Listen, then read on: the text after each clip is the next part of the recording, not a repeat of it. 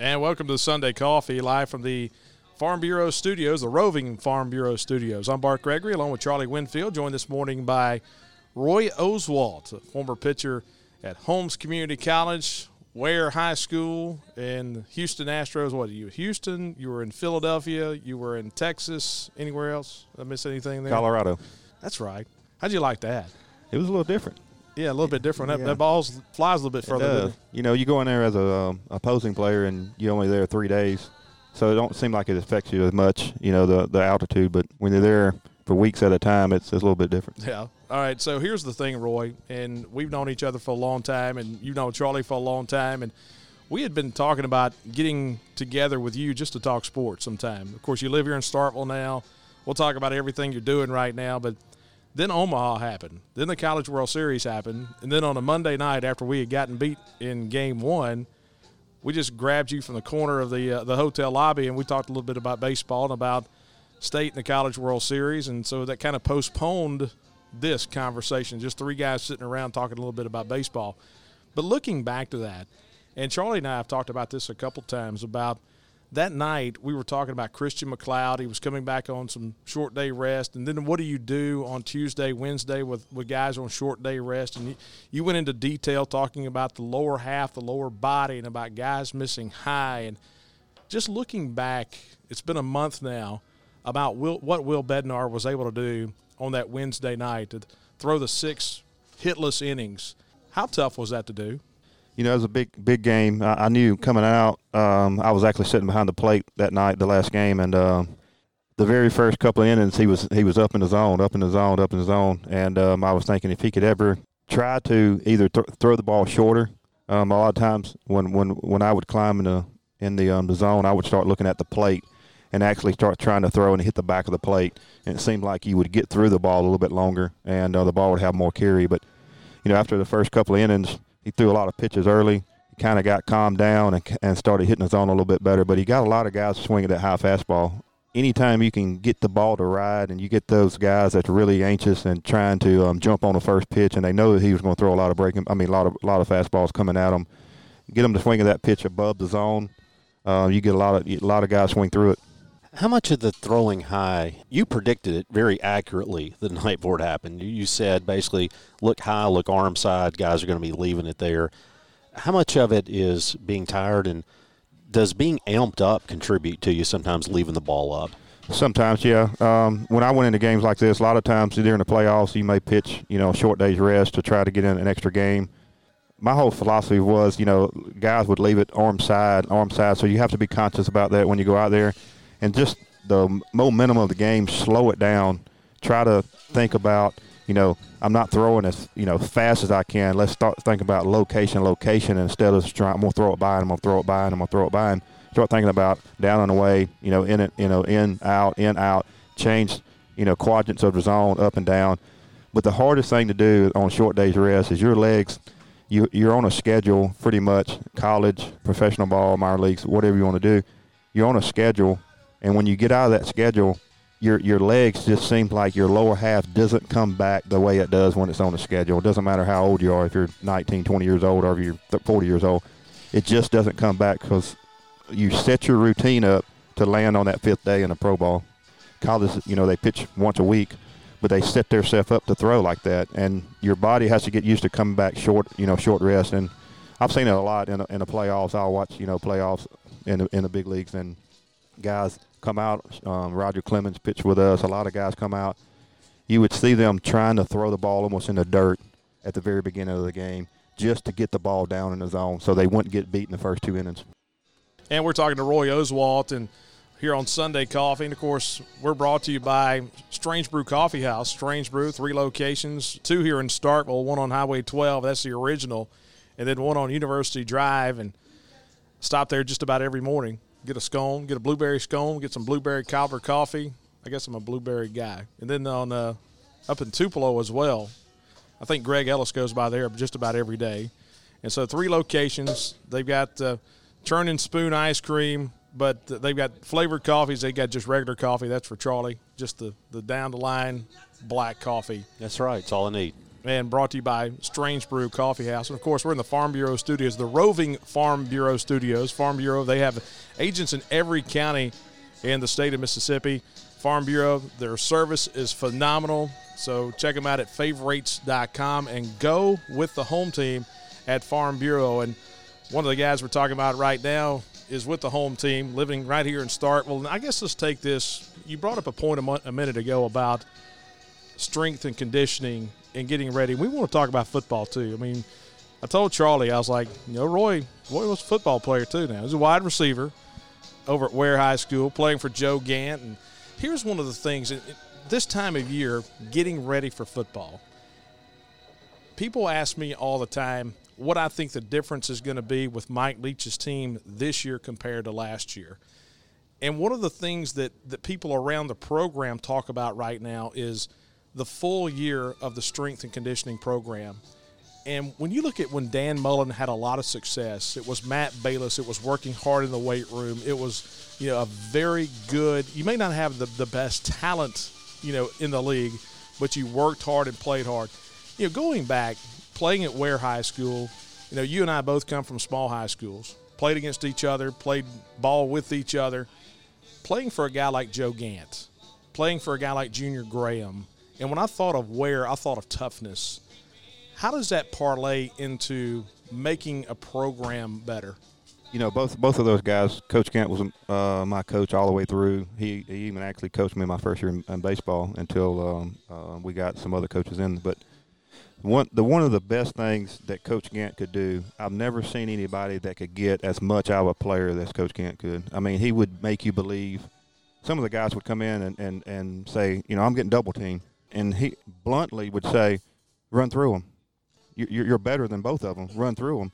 And these guys would believe that, and next thing you know, these guys are getting double teamed because of, you know one of the better players on the line or whatever. They're getting back and getting sacks and, and, and doing different things. And I'm like, man, it just the way he presented himself remind me a little bit of Tommy Lasorda. After he would talk to you, you could believe you could run through a wall, and he coached the other way all the way through. He just he had teams after teams after team because he built uh, trust in players and also built players to believe in themselves when they got onto the field. And you know, we never went into a game. I can never, I, I'll never forget this. I tell people all the time, we never went into a game wondering if we were going to win we always went into games wondering how bad we were going to win. And that's something that he taught, you know, and, and, and a lot of times, you know, when we got in our senior year, a lot of times we only got to play till halftime because we was blowing guys out so much. Uh, by halftime, we never got to play. Well, I'm going to stop you right there. so here, I'm going to stop you right there. Here's the thing about Weir. Right, I remember warming up in that uh, in that east end zone at Weir, my senior year of high school. Okay, we're dressing out a strong 23. We're ranked number two in the state. We're unbeaten. We're playing at Weir. They're unbeaten. Roy's at the wide receiver position. They trot out 55 guys. they come walking down that hill that night. And I remember looking at, at, at Michael Ted Evans and saying, I don't know if they're going to stop walking out of that tunnel. I don't think they're going to stop. And so it's funny how, yeah, exactly. Yeah, we missed. We were down 12 to 7 to half. I missed a 22 yard field goal at the end of the first half. And then y'all beat the ever living dog out of us. What was it Dania and what, was the twin name? Uh, Daniel and Deshaun. Daniel and Deshaun. They absolutely murdered me all night. Well, it helps long. when you got uh, Dennis McKinley that you know played for the Cardinals in the NFL, and then we had a running back Scott Key Miller that was you know 200, 230, 240 I, I, I tell everybody all the time. I thought Scott Miller was the best running back that that I'd ever seen in high school, and then you have McKinley in the same backfield you had the other McKinley. You had the, uh, Alvin played tackle for us. Well, he was a cornerback, wasn't yes, he? Yes, Didn't he start yes. out at cornerback? Yeah, this right. guy moved from cornerback at Weir High School to playing down tackle, tackle. for the Browns. Played him in the three technique, and you know, you go back, think about all the guys that came from Weir, though. You know, DeCenzo Miller, of course. He was actually on that team, but he didn't play because he was in a ninth grader. Yeah, year. they were dressing out seventh graders, walking in, making making us none of you boys scared to death about. Man, they got fifty five guys out there. But doesn't that say a lot about the depth of talent at Weir? I don't care what grade DeCenzo Miller was in. If he's in ninth grade not getting on the field, that's pretty good guys Yeah. out there, didn't they? You know, that's uh, talk about football, and uh, this is always the exciting time for me. I, I like football season for a lot of reasons. One of them is it just kind of brings structure to the week. You know that we've got Saturday, we got Friday night, Saturday, Sunday, and if you've got younger kids, you got the Thursday night games, but just kind of puts things in order. I go back to this time of year, and one of the things that I have seen, I know Bart's seen it, as your kids grow up, all of a sudden they start hearing, you need to be playing baseball this fall. You don't need to be playing football. We need you going over to Atlanta. We need you playing the dirt track tour here in Mississippi, summer ball, right? And fall baseball. But then I look and I think of guys like you who, uh, Marcus Thames, you know, you know, you talk to Marcus, he thought he was going to be a football player. Turns out to be a baseball player. Are we getting away too much from kids playing football, from playing basketball, from doing other things? You know, as a kid, everything for me kind of had its season. Are we getting away from that too much? I think so. Uh, I actually talked to a good friend of mine in Jackson right now that that has travel teams, and, and he says the same thing. You know, these these parents are seeing this and they're thinking that if they can get their kid in front of these scouts and different people all year long, that they'll have a chance to play, have a chance to play. I've said this from day one. The more sports you play, the better athlete you're going to be all the way around. It doesn't matter if you play, if you want to end up playing baseball, playing football, you know, running track, playing basketball. It's going to make you all around better athlete on the field, not just be a baseball player. And um, I think these parents are getting caught up so much in this, you know, travel ball. I mean, I see sometimes on Twitters we got 12-year-old kids tweeting that they felt good today because they went two for three and they attacked coaches in it, and they're 12 years old. Uncommitted. yeah, and I, it just blows my mind that these kids, you know, 12, 13 years old, are tagging college coaches about how they did in a summer league game in the middle of nowhere um, against a guy that might have been throwing, you know, 28 miles per hour. And it's just gotten out of hand. I really believe it should go back where, you know, you get in the fall, play football, play a different sport, give your arm a rest, give your body a rest from baseball, and do something different. And then when the spring comes back around, you know, get back into baseball personality of football coaches and baseball coaches is often very different. Now and then you run into that hard nosed baseball guy. I've always said that I thought one of the advantages that kids who play football have in baseball as they go up, when you run into that guy who's got more of an edge to him, is you have an ability to take coaching better. That's that Joe Gant approach. That's the Joe, Joe Gant, Gant, approach. That's the Joe Gant. I mean, Joe Gant, uh, I call him coach, but Coach Gant, every year he's going to get in your face. He's going to make you better. He's going to push you to that brink where you feel like you're going to snap. But he's that type where he can get so much talent out of guys that, that didn't really want to give that 100%. They could give 90% and still be good. He could push them to give 110%. I tell people all the time I was blessed to have Coach Gant coming up because once you get into the minor leagues and people are starting to get in your face because you have coaches in the minor leagues that coach pretty hard nose, but the media starts getting on to you – you're able to take it because you've already you know took it when you're in high school to build that character up to be able to play into the big leagues. Talking to Roy Oswalt, former big league pitcher, Weir, Mississippi native, lives here in Starkville now, and Roy along those lines about you know playing the game in seasons, and that's how we did it. I mean, we played baseball during the spring, then during the summer a little bit, and then all of a sudden it turned into football and basketball. You spent a lot of time in the big leagues. What, 13 years? 13 years. 13 years in the big leagues. Let me ask you this question. Do you think having somewhat of a fresh arm earlier in your life led to you being able to throw a 97 mile an hour fastball at age 32? I think it has a lot to do with it. these kids throwing, you know, 60 games or, or playing 60 to 80 games um, during the summer at age 12 and 13 years old. The rate of arm surgery went up three thousand percent since we um, was coming through. I think you have growth plates as you grow, and the more you throw, the more you throw, you're pulling on those growth plates. And most of these guys now, you know, they specialize in one sport, so they're throwing nonstop all year long. I can say I've never in my life had a arm problem. And I've thrown 2,300 innings in the big leagues. I threw another 600 in the minor leagues, and I threw every game in high school my senior year. I can believe that. I, I, can believe that. Uh, we pitched, you know, now it's so much. It's someone, I don't know who, I don't know what doctor or whatever, but these leagues have came where the 100 pitch count is sacred. I don't know if it's because it's got three numbers on it or where they came up with it, but I guarantee there's no study that says at 100 pitches you need to be out of the game or your arm's going to fall off. There's no study there. So someone come up with this number and everyone stuck with it when we came up, you looked at innings, and if you had real tough innings where you had bases, you know, guys on base all the time, and you was, you know, grinding through a game, and next thing you know, you got 100 pitches in five innings, yes, maybe, you know, come out of the game because he's throwing full tilt, 100% for five innings. Sometimes you go into games and you're in a seventh, eighth inning with 98 pitches, 100 pitches, and it's been a cruise control. You've given up three or four hits, thrown 12 pitches an inning, nine pitches an inning let that guy go. I mean, it's so different than that one pitch count, and they're stuck on the pitch count, and, and that shouldn't be regulated during a game. And it, I think you'll never see another 300 winner in the big leagues just because of that. You know, they've gone to so much. You give me five innings, I got a six inning guy, seventh, eighth inning, ninth inning. And they've gotten away with watching the pitcher and letting the pitcher. If you can condition yourself to be able to pitch, you know, 140, 150 pitches a game, you have no problem being able to throw, you know, 130 pitches a game and try to get through a game. It's interesting you mentioned that because it used to be that we had the closer, and then we added in the setup man, and now there there's two guys before we even get to the setup man now, which is just drives me crazy. If you were looking at baseball today, I think back Bart and I were digging in the numbers, trying to find what made Mississippi State different than other teams.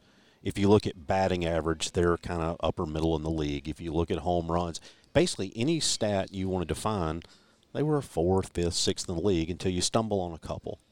And the ones that were different for Mississippi State, where they were the top of the league, fewest times striking out, most times striking out the opposing player, advancing run- runners with an out, not by a sacrifice bunt, but with an out, and scoring runners from third it all goes back, even those stats to me go back to putting the ball in play.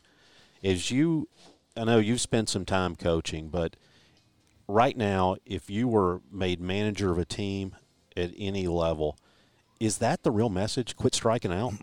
Yes. The whole thing has gotten to home runs. They're trying to get back, you know, the home runs. When, when early in the 2000s, late 90s, these guys hitting 70, 60, you know, home runs brought a lot of fans in. They want to see the long ball. That's that's not going to come back because of the way the game was played then. The, the whole thing now is you have these guys that come in that never really played, and, and they're talking about launch angles. They're talking about spin rate on the ball. They're talking about all this different stuff instead of hitting through the ball. And one of the things that I always would coach and anybody in hitting or, or pitching is getting through the ball. If, if you can hit through the ball – and put the ball in play, you got a lot better chance than not putting the ball in play. Does I mean you, still you know you got to make a play, and the more times you can make the defense react, the more more success you're going to have. And those numbers, I didn't know those numbers you just told me, but uh, you know moving guys around, um, hitting with you know guys on, um, different things like that. That has got away from the game. It's all about let's try to get a guy on and hit a ball out of the park. Let's got to get two guys on, and hit a ball out. Everything has went away from manufacturing runs. My biggest thing was when I pitched, I hate the I hated the fast guys and the guys that got on in, in the front of you because now you have to worry about them getting a second and scoring position. Now you have to worry about you know a little ground ball going through the infield and them scoring from second. Now they play base to base, base to base, and they're worried about the long ball. Without, I mean, that's easy to pitch because there's only a certain amount of times a guy's going to hit a ball out of park. You know, if you look at these guys that hit 40 now, they get 660 at bats well, the percentages, they're not going to hit a home run. So I would go with those percentages a lot more than a guy that hits 330, 340 that puts the ball in play a lot and, and able to drive in runs, you know, without hitting the ball out of the park. Along those lines, did you watch the Field of Dreams game on Wednesday night? I watched parts of it. I, I did catch the very last part of it, which was which was crazy. And, and and you know, the, all the seems like all the hits in the entire game were home mm-hmm. runs. I think both teams had eight hits apiece in that game, and you talk about the long ball, but one of the things I want to talk about, and you know, we talked about your time at Weir and playing for Coach Gant and, and Coach Junior Graham and, and those guys, but you also played junior college baseball in the state of Mississippi. And, and you look back at Wednesday night and Tim Anderson hitting the walk-off home run, a product of East Central Community College, college with you in mind. And so uh, Marcus Marcus Thames, who was uh, the hitting coach for the Yankees, of course, played in the big leagues for a while, was in that first base dugout and you go back to the point that sometimes you talk with parents of my kid's too good to play in junior college ball. We're, we're going for that big scholarship, and that's the reason we're going to play, you know, with three straight weeks with three different teams in East Point because my kid's too good to play. I look at you playing at Holmes. I look at all these guys. You start looking at junior college baseball in the state of Mississippi. A Cliff Lee at Meridian. So many different guys. Well, look at Dade in the championship Oh, series. that's what I'm saying. The middle game, you've got two JUCO arms, and to get to the championship series, you got a JUCO guy getting a hit to drive in a JUCO guy. Absolutely. But isn't the point of saying, hey, if my kid wants to play baseball, if he wants to, if you think that it's going to deter him from being a great baseball player by playing multiple sports, and you start looking at the option of Mississippi junior colleges, you can get anywhere in the world in Major League Baseball through a Mississippi junior college. these guys get so caught up in um, looking at TV and, and and what they put on TV, and they think that you have to go to these D1 schools to be able to play at the top level. I played with so many guys that come out of junior college ball that was great players. I mean, just on my team, I think Roger Clemens started out in junior college Yeah, um, sure in did. Texas. I, Andy Pettitte went to junior college in Texas. I went to junior college. We had three starters right there in the big leagues that went to a junior college, and you got you know two Hall of Fame type guys right there that was on the same team. We faced guys. Kirby Puckett went to junior college. You're talking about big time players that came out of junior college, and these parents get caught up so much. If if your kid loves to play baseball, let him go play. Don't try to send him to that D1 school if he don't have that offer. The one great thing about junior college ball is you can get drafted every year. So if you go to junior Yep. college ball and have a great first year, you you could be in the big league or, or the minor league pro ball the next year. Where if you go to, to a D1 school, you're going to sit there three years unless you're a, a, a older guy and you get two years. So don't limit yourself for only waiting to that time. So if you have that first year and you have an unbelievable year, you get drafted. You go to uh, D1 school, you have a great year the first year. The second year you don't have a real good a year, your draft stats goes down. So have that opportunity where you can get drafted every year. When did you become a real major league prospect? When did when did you become, you know, kind of change from being the the good arm at Weir to a guy who is a legit this guy can do something? And what made made that change for you? When I got to Double A, I felt like I, I, I wouldn't say I figured it out, but I learned how to pitch when I got to Double A. In A ball, I was still had enough talent where I could throw balls by guys a lot because I could throw hard.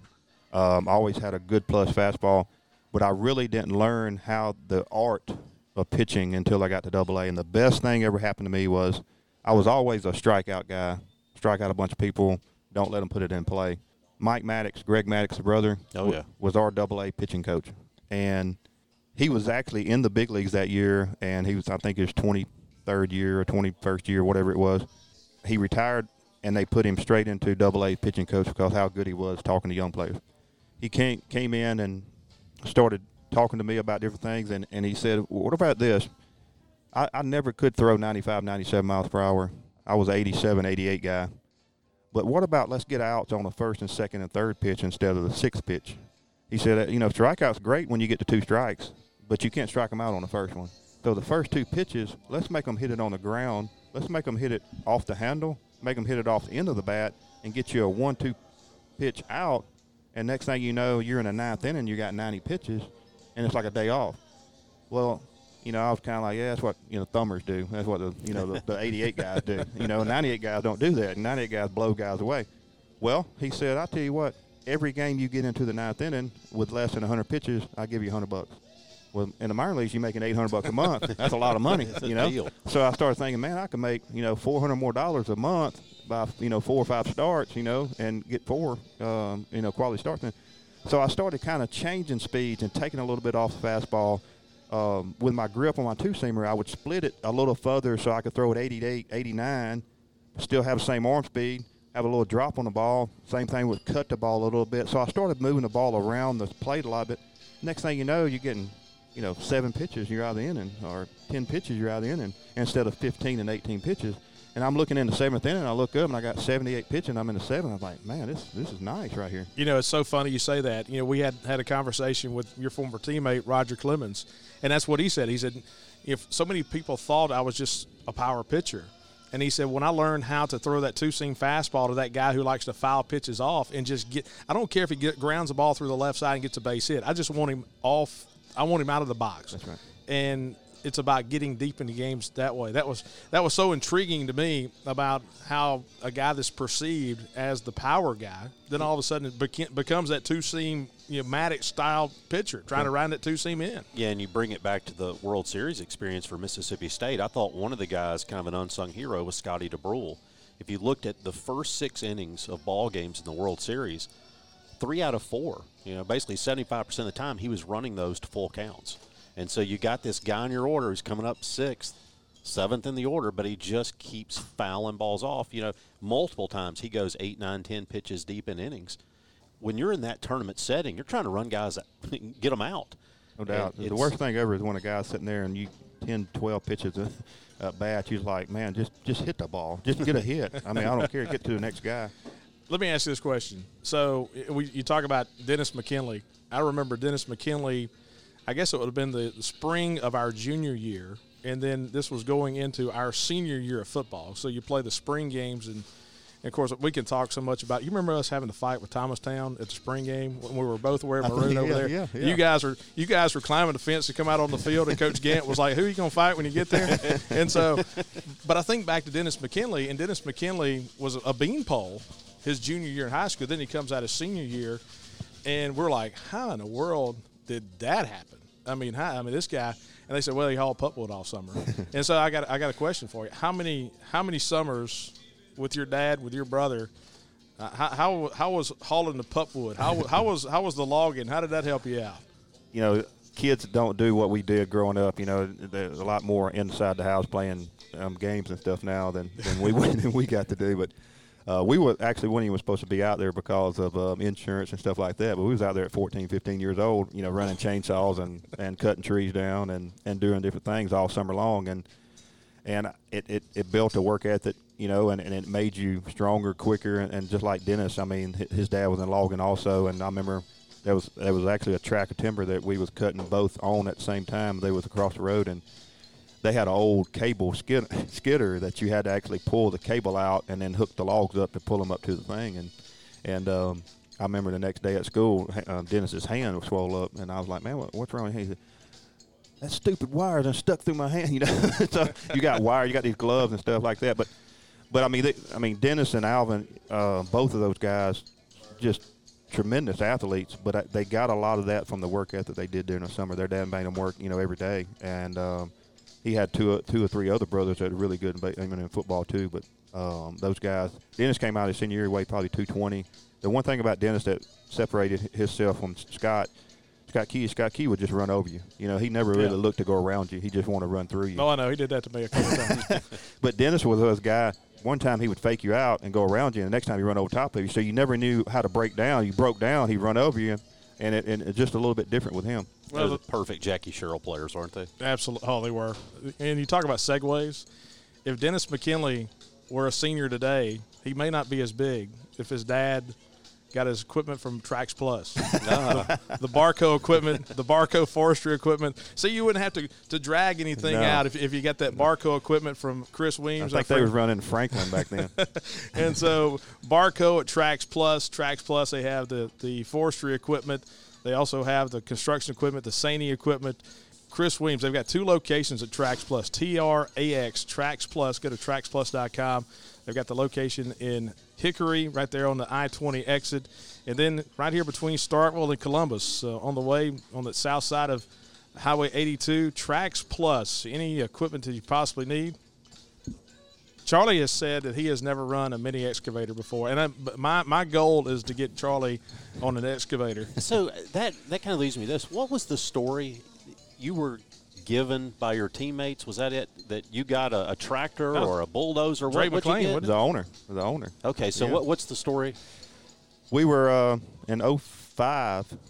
Uh, Drayton was one of probably the nicest people you'd meet for as an owner. You know, most most owners don't even come in the clubhouse. Drayton was there pretty much every homestand. Just tremendous guy. Still talk to him today. He came in a couple of times, and I'm 26 years old at the time. He gets to talking about a ranch or, or a piece of land he owned in, in Texas, and he said he just bought a D6 dozer that he was going to clean up about three or four hundred acres, make something. So while he was talking, I said, "Well, when you get finished with it, you ought to let me buy it pretty cheap since I'm playing for you, trying to negotiate a deal, you know, during during a, uh, when we was in the clubhouse." Well, he uh, he kind of laughed about it or whatever. Well, the media was standing there, a bunch of the writers for the Astros, and um, I just kind of came up with a brainstorm. I said, well, better yet, if I pitch us into the World Series, y'all just buy me a new one. Well, we, at the time, we was seven games out of first place, and um, I think he was thinking, you know, there's no chance we're to come back from this. well, next thing you know, he goes, you know what? We got a deal. If you pitch us in the World Series, I'll buy you one. And I turned to the media and made sure they had that on tape. You know, like y'all got that on tape. So uh, he was caught. So we kind of rocked on and kind of forgot about it. The next next month, we win 23 or four out of 30 games. And then the next month, we almost win the whole month. We, um, I think we lost two games the whole month. The next thing you know, we are right there at first place. And I'm like, the last day of the season, um, I had to pitch the last day of the season, I, and and we had to win that game to um, to get into the playoffs. So we won that game against the Cubs, and um, got into the playoffs. Well, now I still you know still have two playoff series to get to the World Series. The first game, the first series was against Atlanta. We ended up going four games or five games, four games, five games, and um, Uh, we, we won in Atlanta, I think. And then the next series we were playing St. Louis. Well, we had the game one in against St. Louis in Houston that Brad Lidge was pitching that Pujols hit the home run on. And well, that was a massive, massive home run. It was so funny because Brad was so good that year. If anybody put the ball in play, it was like, oh my God. Well, next thing you know, he goes home run. It was kind of shocking because we haven't seen that all year. He had like a, I don't know, a one ERA, and he had, I think he had 70 innings, 150 strikeouts. It was just something ridiculous. Crazy. So he hits home run. So now the next day, I'm pitching to to try to put us in the World Series. So it almost like it, it was meant to line up to happen. so I'm sitting in St. Louis and I'm watching film on Pujols, Edmonds, uh, Larry Walker, and some of the other guys, trying to see what I did to them the time before and, and how they swung at different pitches. And uh, he comes in the locker room. The rest of the team's on the field taking BP, and he's trying to pump me up. And I'm trying to watch TV, but I'm trying to be respectful too. And um, he finally said, "You know, if you win tonight, I got to buy you that dozer." Well, that got my attention pretty quick, pretty quick there.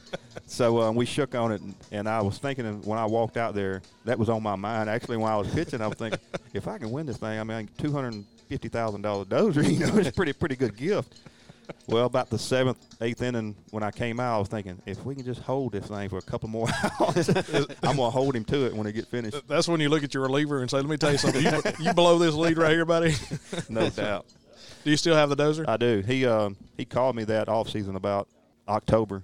No, no, he called me November and said, "Hey, you got something to pick this thing up with?" And I said, "I'll be there tomorrow." So we drove we drove down and picked it up, put it in front of the stadium, took some pictures, and came home. Still got it. Still got the Astro symbols on it. That's great. Oh man! So let's talk about what you're doing now. We are actually—I don't know that we shared this earlier, Bart. Our roving studio today.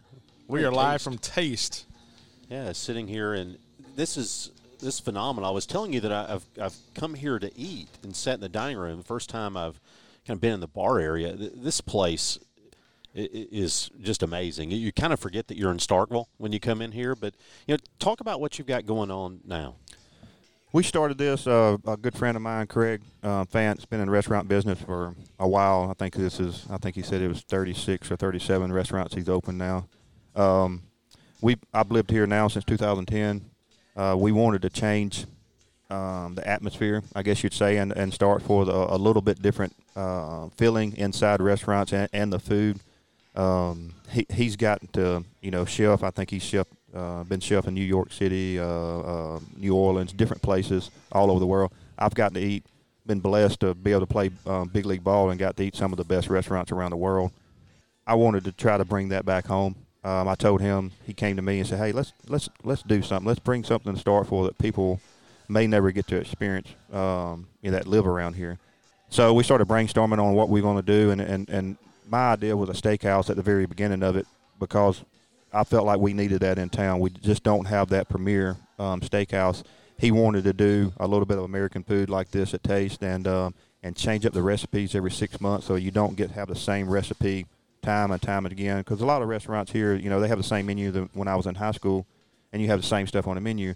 We're going to try to change it all the time, and uh, we got together, started brainstorming together. Um, the veranda came up for, for so, so, we could use it, and um, started talking to Frank about it. And next thing you know, he started putting menus together, showing me what he could do and stuff like that. We got a really good staff come in. The whole thing with the restaurants to me is the people you put in it, um, the experience you get in, um, get into we brought uh, Mike uh, McIntosh from from 30A down on the coast. Um, he used to work at Emeralds, uh, big restaurant down there. Really, it's hard to get into. It's pretty much packed every time you go there.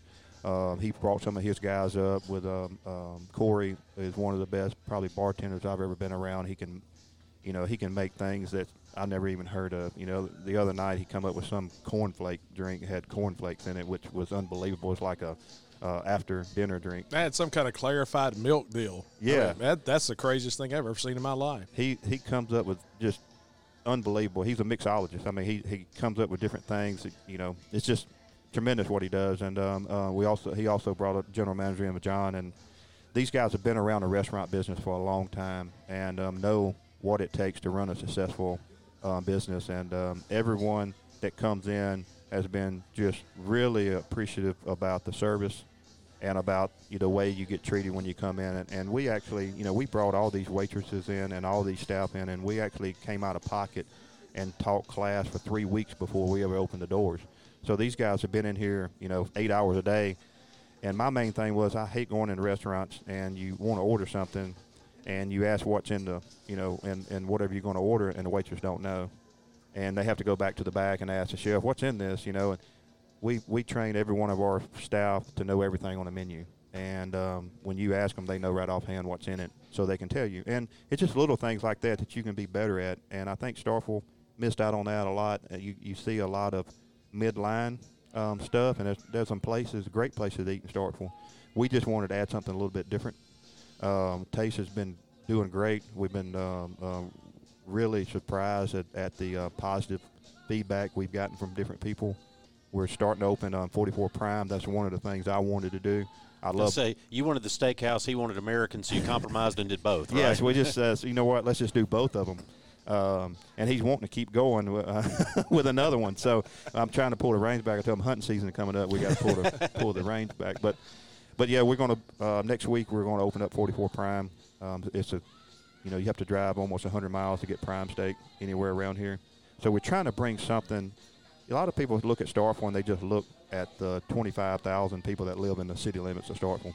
Man, it's regional, baby. It's Star- regional. Starkville is, you know, seven, eight counties around yeah. you. Um, so you can't just look at the, the people that live here. You get a lot of people that come in 40 and 50 miles away to come in and start Starkville and eat. And uh, I wanted that for the you know mid Mississippi, great place to eat.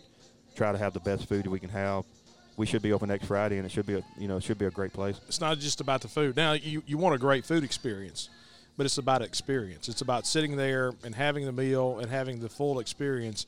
And to me, what has been a great separation for you guys here at Taste, and we're at Taste here in Starkville on Lincoln Green in the roving Farm Bureau studios. And then with 44 Prime, it's the experience with the service. The service is what drives it. And, and like you said, going through the detail that you go through before you even open, really it creates a great experience. And uh, I'll tell you what, it's every time I've been in here, and Jen and I come a good bit. We came here for lunch two days ago, and so the service has always been outstanding you know, one of the things I wanted to create, and this is what I told Craig that I wanted to do, is when I was playing ball on the road, a lot of times we would have, say, we were in San Francisco or wherever we were at, and we had time in the morning or whatever, three or four hours or something, you, would go watch a movie or something, or you have an off day on the road or something like that. And you get, you know, you go to a movie theater and you get caught up in the movie, and when you get up, you forget what town you're in because you're so much into the movie. I wanted to create that kind of experience when you walk in the door – you having a good time. You don't see everybody on a cell phone. You want you you're having a, trying to have a great time so that when you walk out the door, you're like, oh, I'm in Starkville still, like you're almost uh, somewhere else. And that's the kind of experience we wanted to do and taste and, and 44 Prime. Well, let me tell you this: 44 Prime. I was there two nights ago. Let me tell you this.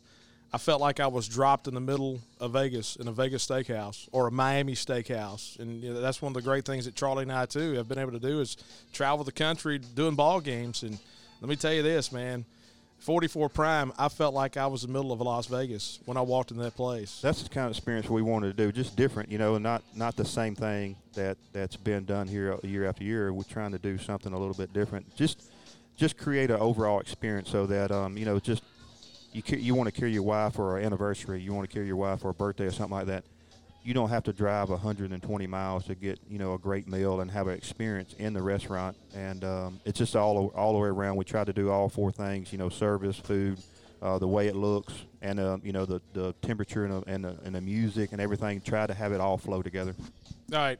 Before we get out of here, Charlie, you got anything else? I got one. I got the I got the hokey question. I got the question everybody always wants to ask, but the bad media always ask. All right, I do have one question. Okay. Before you go to that, of all your teammates that you have played with, who's the most interesting interview? If if you wanted to get into pitching philosophy, I wish he was still here. Doc Halladay was one of the probably smartest guys I've been around for talking pitching. Um, it was just tremendous the knowledge that he had about the game. Uh, Roger and he was uh, uh, real close about that. Um, they studied the game every day. Fun interview. You know, I, I, I go to hitting. Bagwell would probably be the best one as far as talking hitting. Just knows the game, knows the hitting approach. He'll tell you right out of the chute, don't hit like me you know, because he didn't have the greatest stance in the world, but he made it happen. You know, the whole thing with him is like, I don't care how you start, it's how you finish. And that's the way I was with pitching. I don't really care about where you're at in your delivery. It's just all about when your foot hits the ground and you start going toward the plate, if you're in a good position to throw the ball. He would be a great hitting instructor. Um, probably one of the best interviews you could do, and he's not even a player, but he was a, a pitching coach of mine, is uh, Jim Hickey I think he's a, a actually a pitching coach now in Washington. But um, interview wise, he'd probably give you the best interview of anybody. All right, so I'm going to go posing players. All right, and I want to give you three guys that you would not want to pitch against. Three of the toughest outs. Looking over your 13, 13 year major league career, if you had to get three outs against somebody, who are the three guys you would not want to face? Barry Bonds was probably the toughest out anybody through about a three-year period there I've ever seen in my life. Pujols for about seven years there when we were playing each other in division. If you didn't make a quality pitch, you was going to get hurt somewhere. I mean, he's either going to hit a line drive somewhere, or, or it's going to be you know out the park or, or double off the wall. And Larry Walker was actually really really hard out. He get you know later in the career toward the end you could get him out, but at the very beginning when he was with Colorado, it was amazing how, how much plate coverage he had. You could throw balls off the plate and he could hit it. When I think of Larry Walker, I still think of the Montreal Expos. Yeah, you have to, don't you? Yeah. Yes, I want to ask one more question. I know we need to wrap up, but you said something to me not too long ago. We were talking about Chris Burke. Chris Burke that played at Tennessee and a broadcaster of the SEC Network and ESPN. I saw you, Rafael Palmeiro, Chris Burke visiting with each other at the hotel – and you guys played together with Burke. but you said something to me about kind of how that guy who is the utility player sometimes knows more about the game, more about hitting than guys who are really good at it. Does that bear out in your experience? Uh, and you know, you've done some coaching. How much does your success, do you think, become a challenge for you coaching? I think uh, you know a lot of guys. There's a lot of guys that were really good Hall of Famers that can't coach. they just don't know how to explain it. I guess you'd say, and it came so natural to them. They really didn't have to work at it a whole lot to be good. They were just naturally talented to be really good. I know a lot of hitters out of way that was tremendous hitters. Really, I mean, one of the best in the game, but they can't coach it. Yeah. Um, they just can't explain it because it, it, it came so natural to them. One of the things I feel like that helped me is I was so small coming up. I had to use my body more than anybody. So I taught myself and, and learned how to do that so I can relay that to the other guys that, that, that wasn't as strong as me as far as velocity. I could teach them to use their body a little more than they, than a lot of players can that was six six six eight that could just you know stand tall and have angle. I was a more drop and drive guy, so I felt like I could teach that a little bit better to guys that didn't have the velocity to get them you know three or four miles per hour faster. Um, I think that helps me as as trying to uh, explain the the mechanics of pitching but there's a lot of guys out there that are really good at the game that they, they're not real good coaches. Roy, we appreciate it. Of course, we're also brought to you by Bank First. Bank First, better way to bank. They have locations in Mississippi and Alabama. Uh, Moat Griffin, Marcus Mallory. I talked to John Shapler the other day down in Hattiesburg, and of course, you know Johnny Ray and so many different guys in Bank First. They're a growing bank, and they're fantastic to deal with. We talked about customer service a minute ago, and the restaurant industry, that's what they base their business on is customer service with Bank First. And so hey guys, I enjoyed it. I mean, we, just, we said we are just going to sit around the table and we're going to talk sports, talk about where we talk about Goodman, talk about Holmes, talk about baseball. I've enjoyed the heck out of this, guys. I appreciate it. Thanks, you guys. So for Roy Oswalt, for Charlie Winfield, I'm Bart Gregory. We appreciate you once again listening to Sunday Coffee. And once again, we're in the Farm Bureau studios, the roving Farm Bureau studios here in Taste in Starkville. And once again, thanks to our fine sponsors in Strange Brew Coffee House, Trax Plus, and Bank First. Appreciate you guys hanging out with us.